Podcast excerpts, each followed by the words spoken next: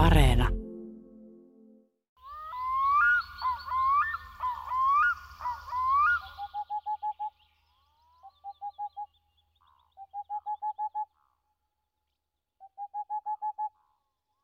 Vaikka vielä ollaan vahvasti talven puolella, niin helmipöllöt puputtavat jo Pohjois-Karjalassa. Kevään merkkejä on jo ilmassa, monet muuttolinnut ovat jo kotimatkalla ja ei aikaakaan, niin aikaisemmat pesinnät käynnistävät jo taas ja lintujen kevätkiireet. Ja vähitellen selviää, millainen myyrätilanne alueella on nyt keväällä. Tai miten pehmeä hanki on, että voivatko esimerkiksi pöllöt saalistaa sen läpi ja mikä ylipäätään on lumitilanne, kuinka paljon lunta on, milloin maastoon, metsiin ja pesille oikein pääsee. Ja ovatko tutut linnut hengissä ja pesimävireessä, miten Sirpa ja Maaria esimerkiksi pärjäävät tänä keväänä, kertoo lintuharrastaja Janne Leppänen. Hän on rengastanut lintuja Pohjois-Karjalassa jo pitkään ja tehnyt pesiä petolinnuille ja pikkulinnuille ja kaikenlaisille linnuille ja oppinut samalla tuntemaan monia yksilöllisesti, päässyt näkemään myös niiden luonneeroja ja toisinaan päässyt seuraamaan jopa jonkin suvun tarinaa. Tässä vaiheessa vuotta tämä kaikki on siis vielä edessä ja on hyvä hetki jutella alkaneesta lintuvuodesta. Pohjois-Karjalassa on pitkät perinteet lintujen tekopesien teolle, on aktiivisia vapaaehtoisia ja omia erikoisuuksiakin, kuten kuulemma hyvin toimivat helkamapesät. Lintujen pesinnän kannalta vapaaehtoisten tekemät pesät ja pöntöt ovat monesti tosi tärkeitä, koska metsistä ei välttämättä löydy tarpeeksi järeäoksaisia puita petolintujen pesinnälle tai pehmeitä puita tikoille tai luonnonkoloja kaikenlaisille pienille pesijöille. Monella on siis yksinkertaisesti asuntopula. Janne Leppänen on myöskin metsäinsinööri, joten alueen metsät, metsäkysymykset ja monet metsän omistajat ovat hänelle tuttuja. Ja hän on päässyt näkemään senkin, miten luontoalueella muuttuu. Pakkasta on yli 10 astetta, lunta sataa hiljalle ja on hieno talvipäivä, kun olemme retkellä Kuhasalossa Joensuussa. Ja tarina lähtee liikkeelle, no tietenkin alusta. No näin, Mopi sanoi, että niin hallintukirjan kanssa opettelin lukemaan. Onko se hyvä, hyvä tapa opetella lukemaan? No sitä, sitä nyt en tiedä, tiedä sanoa, mutta niin tuota, ainakin tosissaan on lintuja tullut katseltu ihan, ihan pienestä pitäen, että niin, niin kauan kuin muistan. Ne on jollakin tavalla kiinnostaneet ja tuolta kummaa sevulta, mehtäsevulta olen kotoisin, niin siellähän oli luonto tietenkin lähellä. Mitkä linnut erityisesti? Mitä sä seurailit? No maatalousympäristössä kun ollaan, niin varmaan ihan nämä pääskyset ja västäräkit ja tämmöiset niin on ollut niitä ensimmäisiä, mitä on tietenkin ihan piharakennuksessa pesinyt ja niin kuin isä jäitin kanssa katsottu. Tämä rengasustausta tulee myöskin ihan niin kuin penskana, että isä Ukon kanssa linupönttöjä rakenneltiin ja helmipöllö tuli pesimään ja tässä niin makuntalehdessä karjalaisessa oli joku rengasusjuttu ja siinä pyydettiin ilmoittamaan petolintujen pesimähavaintoja ja ilmoitettiin ja sitten niin eräs, eräs rengastaja Tanskassa Ari tuli sitä ensimmäistä helmipöllöpoikuetta rengastamaan ja seuraava sitten Lehtorannan Hannu ja Hannulle ei oikeastaan sitten jäänkin oppipojaksi ja, ja, ja mitä sitä nyt on, sitähän on jo 35 vuotta. No helmipöllö, sen on täytynyt tuntua hienolta, että saa helmipöllön pesimään. No juu, ja vielä nimenomaan omaan rakentamaan pönttöön. Tai varmaan isä sitä nyt suurimman osan rakenti, mutta kuitenkin. Tuliko sieltä poikasia? Joo, siitä tuli oikeastaan sitten siitä, siitä meidän pihareviiristä niin hyvinkin semmoinen pitkäikäinen, että niin tosi huonompina myrävuosina ei pesinneet, mutta taisi olla johonkin aikaa jopa niin pohjois varmimpia paikkoja, missä helmipöllö pesi. Mitkä on ensimmäisiä lintuja, mitä sä oot itse rengastanut? Ensimmäinen taisi olla sinitiainen. Ja entäs sitten sen jälkeen? Mä oon käsittänyt, että sä oot rengastanut paljon eri lajeja. No paljon on siis suhteellista näissä piireissä, kun minä valtaosin rengastan poikasia ja sitten ainakin ajankäytössä suurin osa on tämän petolintuseurannan puolella, niin siellähän määrät on suhteessa pieniä verrattuna niihin tyyppeihin, mitkä toimii tuolla lintuasemilla. Että jos, jos tai tuollain talvilinturuokintapaikalla, jos rengastetaan 200 lintua päivässä, niin me rengastan vuodessa ehkä jonkun 400-500. No miten sun vuosi nyt, ollaan vielä tämän vuoden alkupuolella, niin miten sun vuosi rakentuu tästä? Hän on tässä niin talvikauvella tällä niin pidetään tikoille erityisesti niin valkoselkätikka kohteena niin rokintapaikkoja ja sitten niillä, niillä tämä kannan seuranta, johon liittyy myöskin rengastus. Että nyt muutama rengastuskeikka on sillä tikkapaikolta tälle vuodelle. Ja, ja No sillä tavalla se nyt jatkuu tuonne, kun alkaa kevät tulla ja sitten pesimäkausi alkaa pönttöjen ja risupesäpaikkojen tarkastus, kunhan nyt lumet lähtö ja pääsee liikkumaan. Et siinä sitten ensimmäisenä pöllöt ja kottaraisse on tässä viime, viime vuosina innostunut, kun se on ainakin meillä päin runsastunut todella hyvin uudestaan. Mitä, mitä niin kuin monessakin yhteydessä pitäisi ihmisiä muistuttaa jopa, että ei se ole vähentynyt, niille pitäisi laittaa lisää pönttöjä. Sitten siinä kesä edetessä niin nämä muut, muut haukat ja mitä nyt aina milloinkin kerkii ja kun työt haittaa harrastuksia. Syksypuolella on yrittänyt pitää semmoista pientä kuukkeliprojektia. Ai minkälaista kuukkeliprojektia? No sillä tavalla, että tuolla niin kotipitäjässä Polovijärvellä vielä pieni kanta sinnittelee. Että, että muutama, muutama reviiri, mitä nyt on toistakymmentä vuotta seurannut ja käyn siellä sitten kahtomassa, vieläkö ollaan henki, hengissä ja onko tullut uutta poikastuottoa, kun monestihan niillä on se perhekunta ainakin osittain kasassa vielä silloin alkutalavellakin. Onko kuukkeli sun suosikkilintuja? No kyllä se sillä kärkipäässä on. Minkä takia? No tolleen vähän, vähän lukuisempi, siinä on omaa viehätyksessä ja sitten kun ne tulee niin lähelle, vaikka ne nyt ei välttämättä täällä, niin nämä niin etelän kuukkelit ei välttämättä ole niin kädelle tulevia kuin mitä nuo Lapin matkailukeskuslinnut. Mutta sitten varsinkin nämä rengastetut yksilöt, kun ne tulee vuosien varrella tutuksi ja sitten nuoria lintuja, jos on saanut renkkaisiin ja ne vaan sitten uudestaan, kun ne on siirtyneet omalle pesimäreviirilleen. Että tulee vähän tämmöisiä niin tuttavuuksia ja sukupuita, että niin kuin eräskin tietty tyyppi, niin olen tuntenut kyseisen linnun todennäköisen mummon. Että se on joka kolmannessa sukupolvessa se seuranta.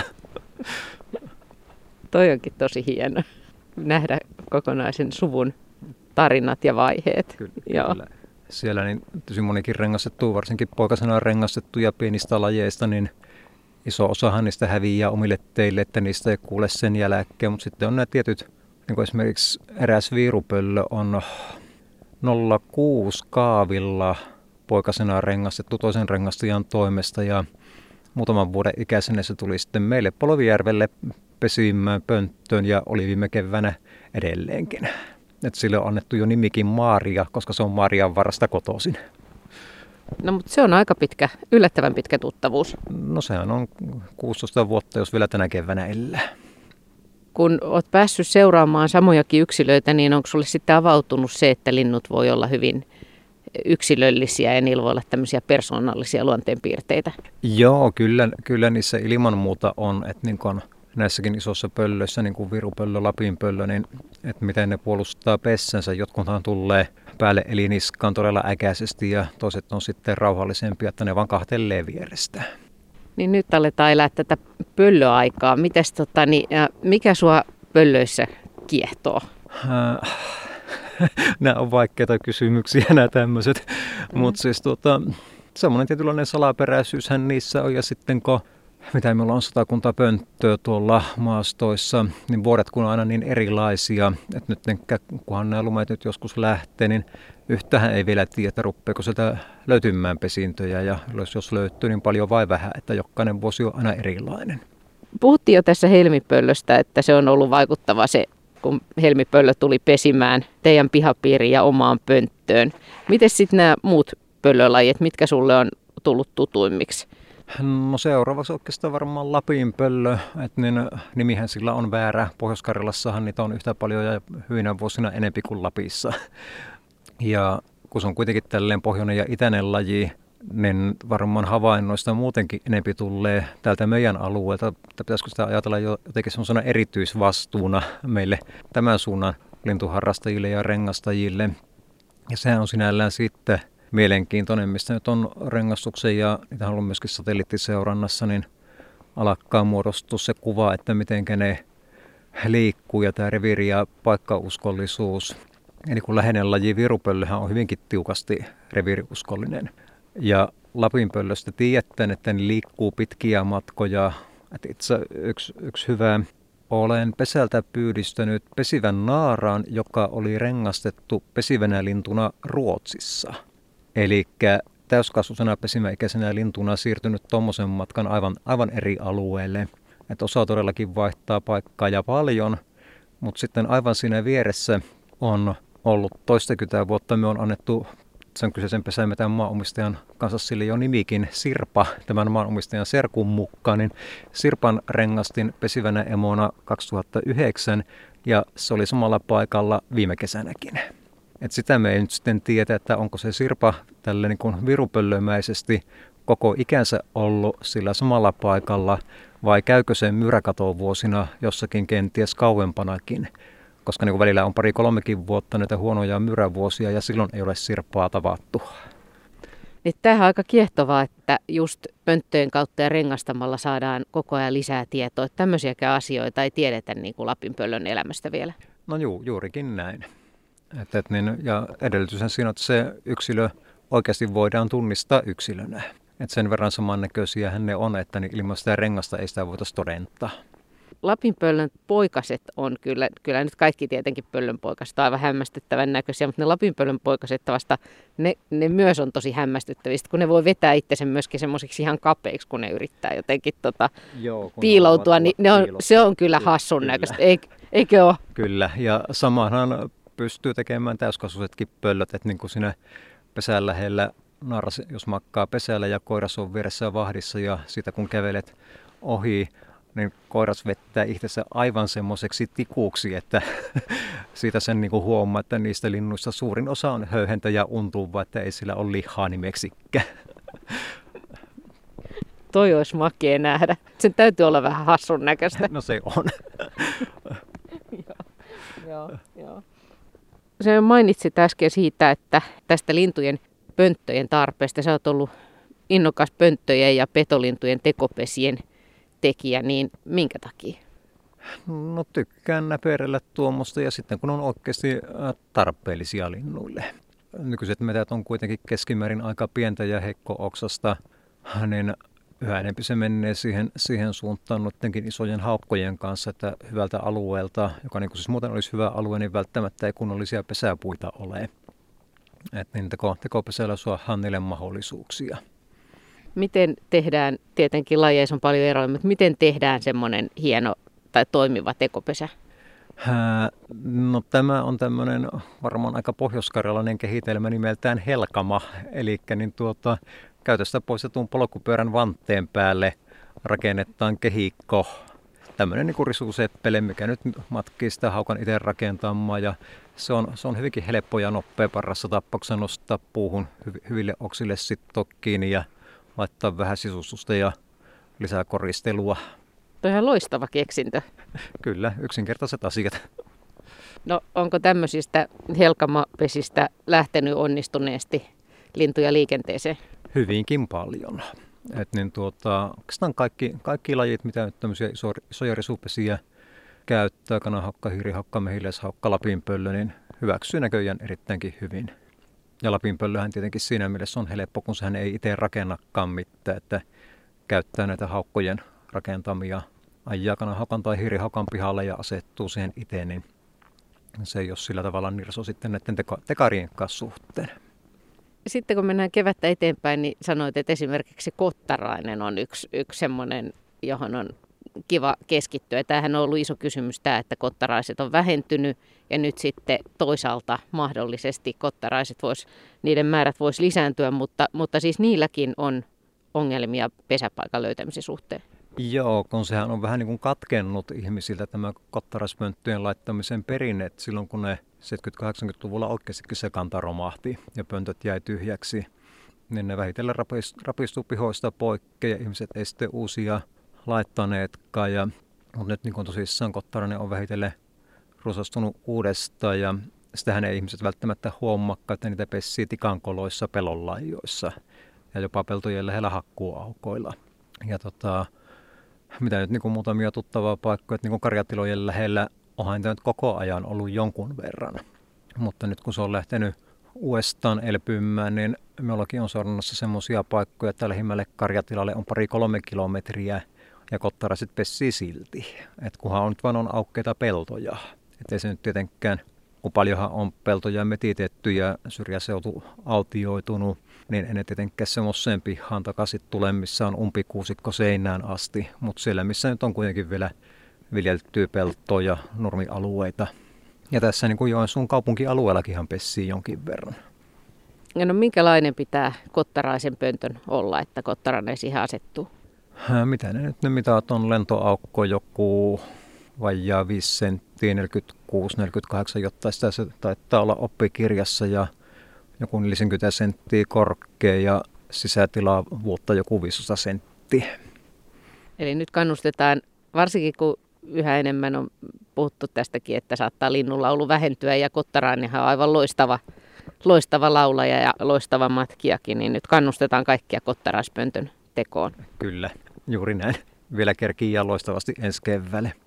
Ja se mikä kannattaa, jos vaan mahdollista, niin mahdollisimman yksinäiseen puuhun tai vaikka johonkin sähköpylyvässeen, koska niin kun orava on kottaraiselle ehkä se, se pahin, pahin pesätuholainen – ja sitä nyt jonkun verran pystyy välttämään sillä pöntön sijoittelulla, että se ei puusta puhun loikkimalla pääsisi. Onko tässä vaiheessa, onko sinusta jännittävää, kun vuosi on vasta alkamassa, ei tiedä miten pöllöjen pesintä sujuu, mikä myyrätilanne, kaikki tämä, onko se jännittävää, kun kaikki on vielä edessä? No joo, kyllä. Vaikka nyt tätä on ikäiset tehnyt, niin silti sitä nyt aina jotain uutta tapahtuu. Janne Leppänen, sä oot myöskin metsätalousinsinööri, eli tiedät metsistä monelta kannalla, ja sit sä, sit sä oot kuitenkin ollut auttamassa myöskin luonnonperintösäätiötä löytämään tällaisia hienoja suojelemisen arvoisia metsäalueita täältä lähistöltä, eikö niin? Joo, kyllä, kyllä näen, että tosiaankin tämä metsäalalla on työ, työurani tehnyt ja teen edelleenkin yrittäjänä ja se, että niin monetkin metänomistajat on näissä suojeluasioista ihan kiinnostuneitakin ja niin kuin tämä Metson vapaaehtoinen suojeluhan on ollut ihan menestys. Ja sitten myöskin luonnonperintösäätiölle paljon tarjottaa metsäkohteita ja sieltä muutamien sattumien kautta niin Anneli Jussila tuli tutuksi ja sitten on säätiötä avustanut näissä metsäarviointi hommissa, että tarjottuja kohteita käynyt kahtomassa ja sitten kun tässä on jotakin tästä metsätilojen hinnoittelusta tullut opiskeltua, niin näitä hintanäkemyksiä mietitty ja kaikkea tämmöistä.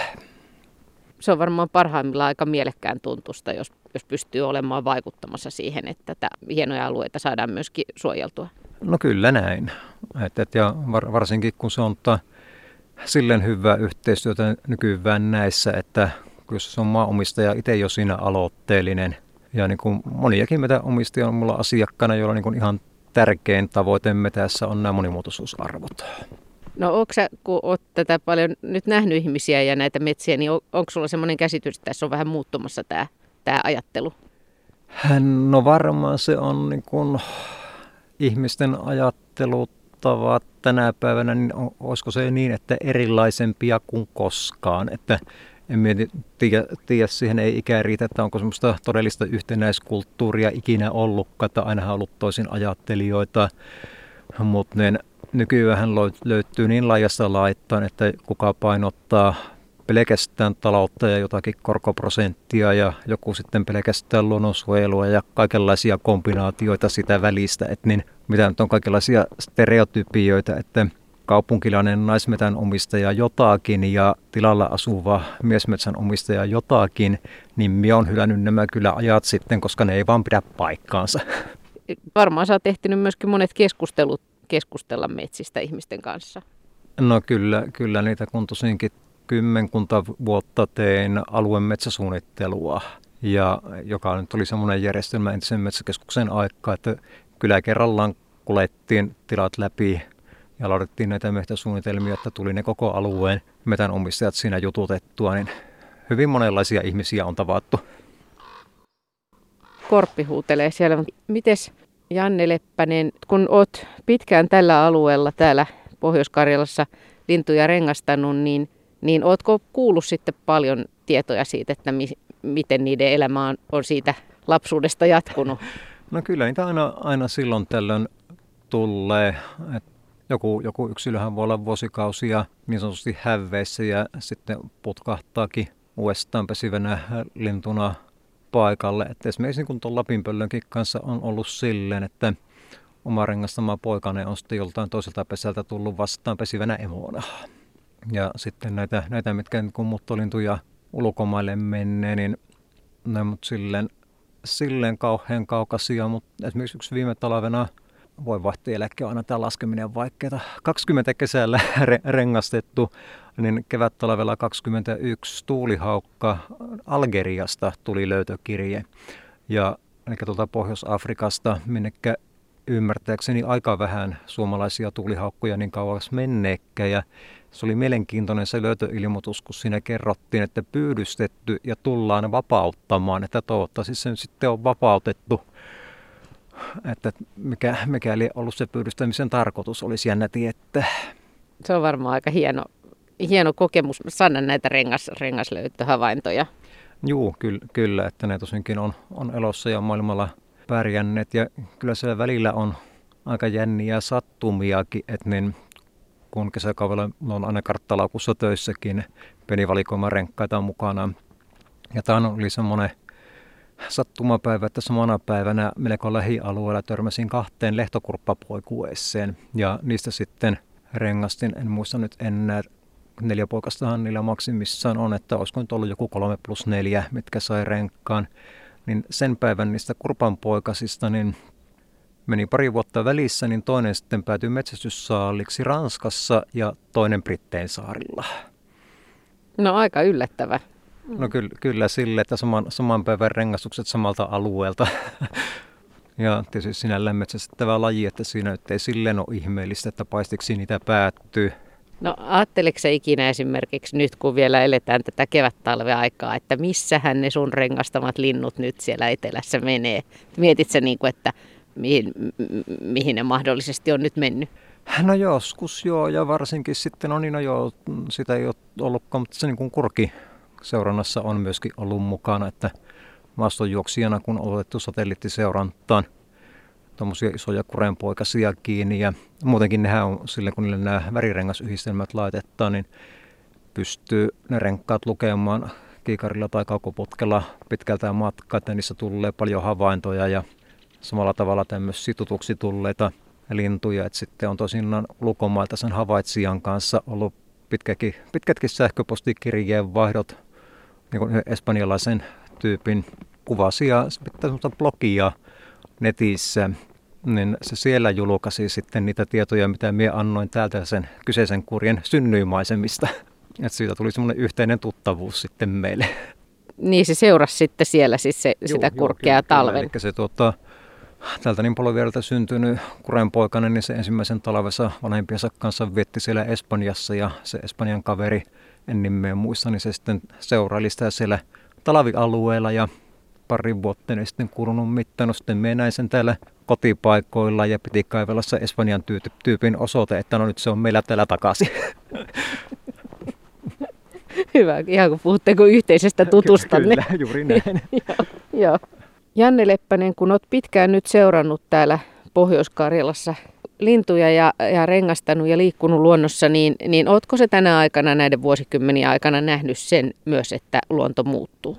Joo, kyllä, kyllä sen niin tosissaan havaitsee, että niin, hänessä on, niin kuin eihän se välttämättä tule ihminen ajatelleeksi, niin kun pysähtyy miettimään taaksepäin, että niin kun sinitiainen taisi olla tosiaan se ensimmäinen lintu, jonka omalla luvalla rengastin, niin se, että täällä kun ollaan täällä havumetsäalueella, niin kyseinen lajihan on oikeasti aika uusi tulokas.